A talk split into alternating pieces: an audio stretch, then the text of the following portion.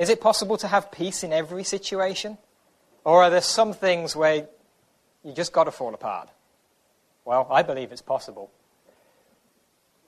We're going to do a quick review. Remember the first four that we had over in the Carver's building was connecting our hearts to Christ's power. We looked at You're in the War. You remember that? That seems like a lifetime ago, doesn't it, when we did that? You choose who wins. That was about the will.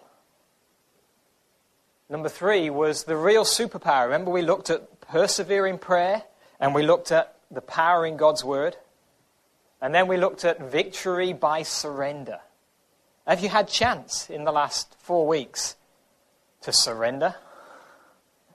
If you watch for it, it happens every day. Connecting our marriages to Christ. First, we looked at Can You Hear Me? We looked at some, some effective ways of communicating in our marriage. Then we looked at judge and jury, where we, remember we looked at the. Uh, if we want to overcome judging, then we have to have love, heaven born love. And so we had a quick look at 1 Corinthians 13. And then we looked at that TARDIS, you know, that telephone box type of thing, that was very big on the inside, but very small on the outside. And just like those little things that we do, they're very big on the inside.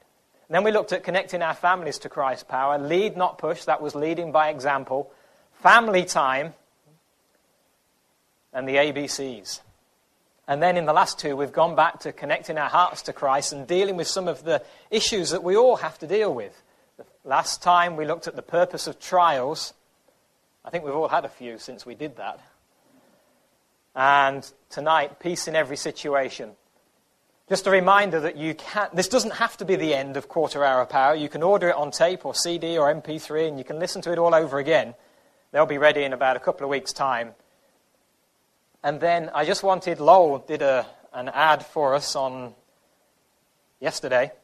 And I just wanted to remind you if you want to take a visit to restorationinternational.org, that's the ministry that I'm involved in. We're based here locally. The Quarter Hour Power is not the only album. We, we leave on Wednesday to record this album, Guiding Principles for a Personal Walk.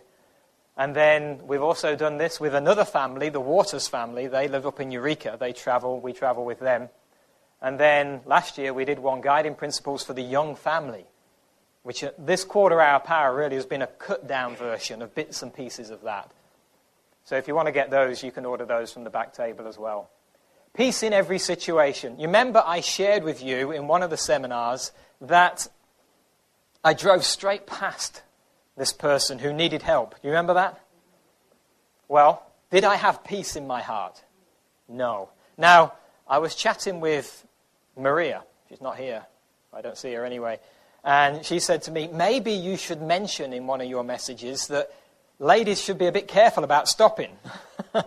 Because she did actually stop to help somebody and got scolded by one of her family members for doing that. So I just want to add that Ladies, you have to be very sure that it's God asking you to stop and help somebody. I think those men can take a, a few more chances, but we need, still need to know it's the Lord's will. But when I passed that person in the snow, I did not have rest in my heart. Uh, peace comes to us when we are at peace with God. There is no other way to get peace. If you're not at peace with God, you will never get peace. I guarantee it. Three steps to peace I want to look at tonight. First, we're going to take a quick look at gaining peace with the past. We've got to deal with the past. Then we're going to spend most of our time looking at peace in the present. And then we're going to have a quick look at the end at peace for the future. Well, skeletons in the closet. Do you have any skeletons in the closet? Don't put your hands up. But you know, Skeletons don't always stay in the closet. That's the problem. Unless they are truly dead and buried. And the Bible tells us that Jesus is prepared to take those skeletons out of the closet and throw them to the bottom of the sea. But this skeleton, he's, he's alive and well and he's coming out. He wasn't confessed, he wasn't dealt with. We have got to deal with the past. We need to know, if we want to have peace with the past, we need to know two things. We need to know that God has forgiven us, and we need to know that we have forgiven ourselves. You know, it is possible almost to go through the process of knowing that God has forgiven you and still feeling bad because you haven't forgiven yourself. If you haven't forgiven yourself and God has, you're putting yourself above God. I know better than you, God. This one's not worth forgiving. So we need to forgive ourselves and we need to ask God. 1 John 1 9 says, If we confess our sins, he is faithful and just to forgive us our sins and to cleanse us from how much? All unrighteousness. We need to confess. That's the first thing we need to do. And when we confess, sometimes when you confess your sins, you don't feel any different afterwards. You still feel rotten. I mean, so I, I got down on my knees, but that's cheap. I mean, anybody get down on their knees and say sorry. Sometimes it feels cheap. But by faith, we can say, yes, I've confessed to God. And we don't have to rely on our feelings. We can believe his word. Mark 11:24, if you're taking notes, write this down. What things soever ye desire, when ye pray, believe that ye receive them, and ye shall have them. That would apply to forgiveness. Here's a quote from a little book, Steps to Christ, by my favorite author, page 51. There is a condition to this promise. Now, in the book, the author has just referred to the text that we just looked at about you're forgiven. There is a condition to this promise that we pray according to the will of God. But it is the will of God to cleanse us from sin and to make us his children and to enable us to live a holy life.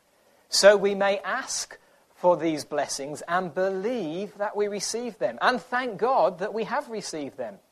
It is our privilege, listen to this last sentence, it is our privilege to go to Jesus and be cleansed and to stand before his law without shame or remorse. Isn't that good news? That that can happen to us sinners. If we confess, and that's as far as that's good, but if that's as far as we go, we need to repent. To repent is to turn away, is to not do it anymore. That's, what, that's all repent means doing a 180, turning round. Repentance is a gift. Remember, we studied that. And then repent and then restore. You know, sometimes when we do things wrong, not only do we have to confess and repent, but we have to go back and make it right. Now, Jesus said he would cleanse us from all unrighteousness. He will give us the power to do that. I know that can't be done in every situation, but when it can, when the Lord puts it on your heart, know that the full peace with the past comes as we do that.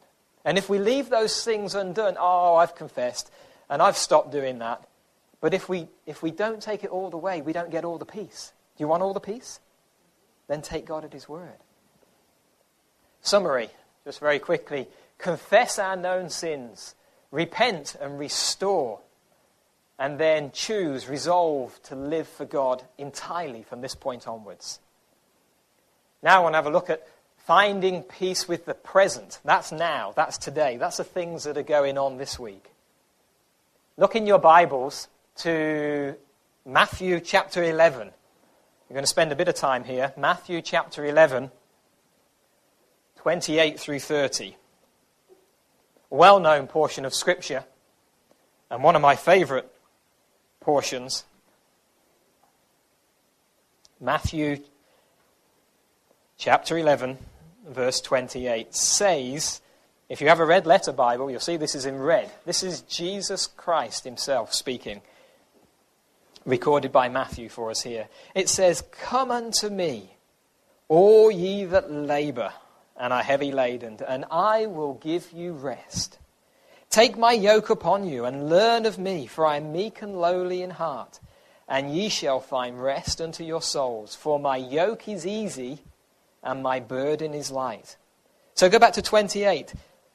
This is Jesus speaking, and he says, Come unto who? Me? Come unto me, all ye that labor and heavy laden. That's all of us. We're all loaded up with sin. And I will give you rest. So rest comes from no place. According to the Bible, rest comes from no place other than Christ. You won't find rest in Hawaii. You won't find rest in another church. You won't find rest in another house or even another spouse. You'll only find rest in Christ. It's Christ that says, Come unto me, and I will give you rest. Oh, if only our world if only our church, if only Christians at large could realize that the only place in this whole world where we will find true rest is when we come to Christ.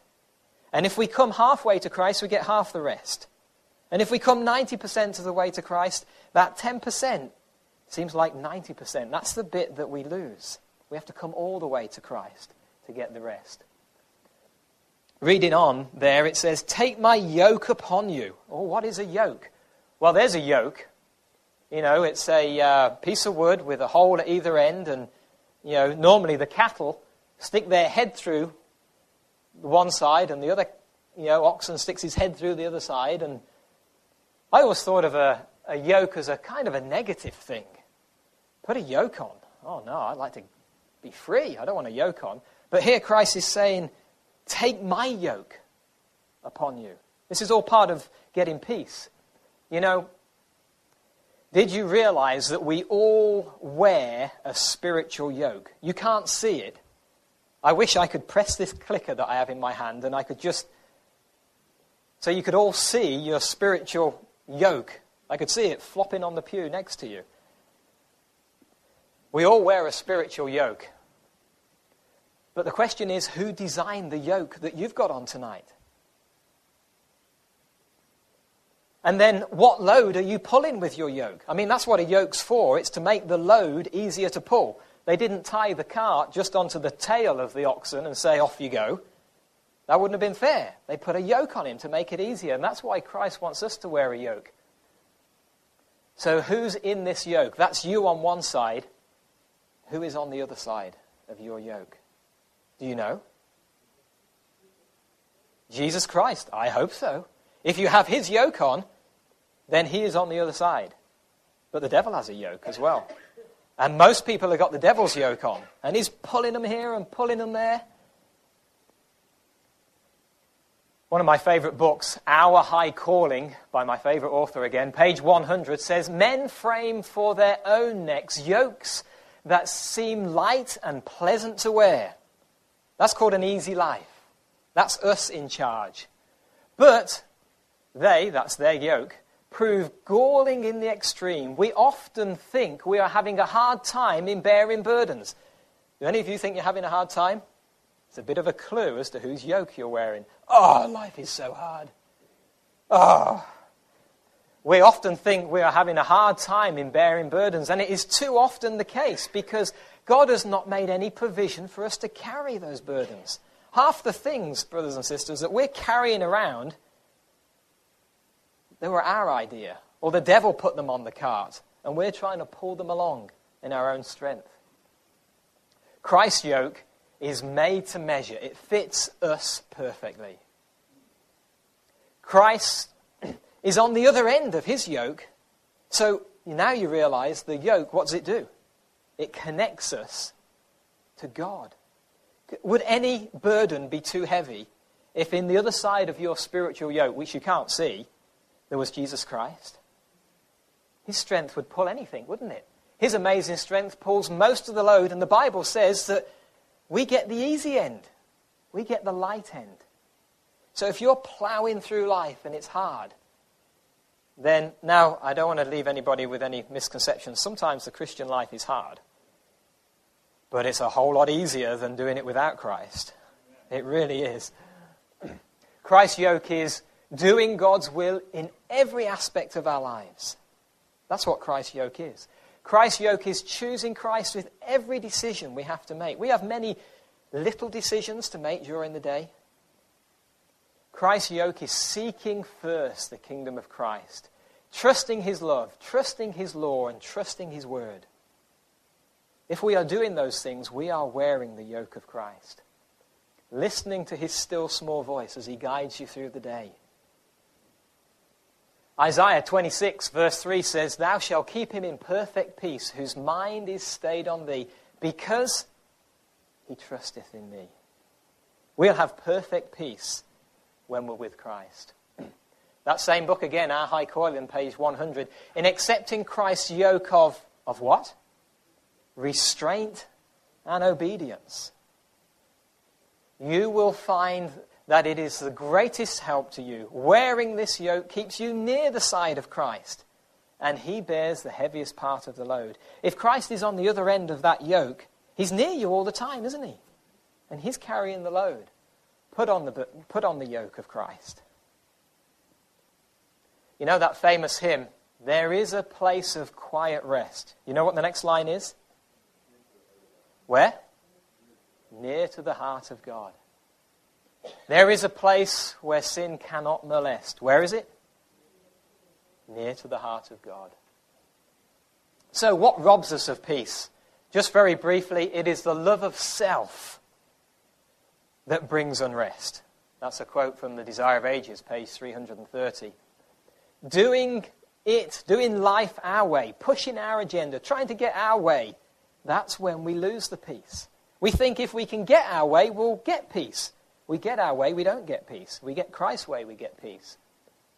Living for me and mine rather than Christ and others. Isaiah 57:21 says, "There is no peace, saith my God, to the wicked." We disconnect ourselves from Christ. If we don't follow where he leads, then there is no peace. So, very quickly, finding peace with the present, wear his yoke, live life connected to Christ's power. Plug into him and stay connected. Finding peace for the future. Well, finding peace for the future is you only need to add one little ingredient to what we've already spoken of, and that is if we've allowed Christ to purge the past and empower the present, then all we need to do is rest in hope, the Bible tells us, Acts 2:26. All we need to do is rest in hope. If we've dealt with the past and if we're letting him deal with the present. Joshua 24:15. I shall close our quarter hour power series with this text. Choose you this day whom you will serve. And I say this, as for me and my house, and I hope you can join me in that, as for me and my house, we will serve the Lord. You know, these two paths, you see some people, we can go that way, or we can go that way.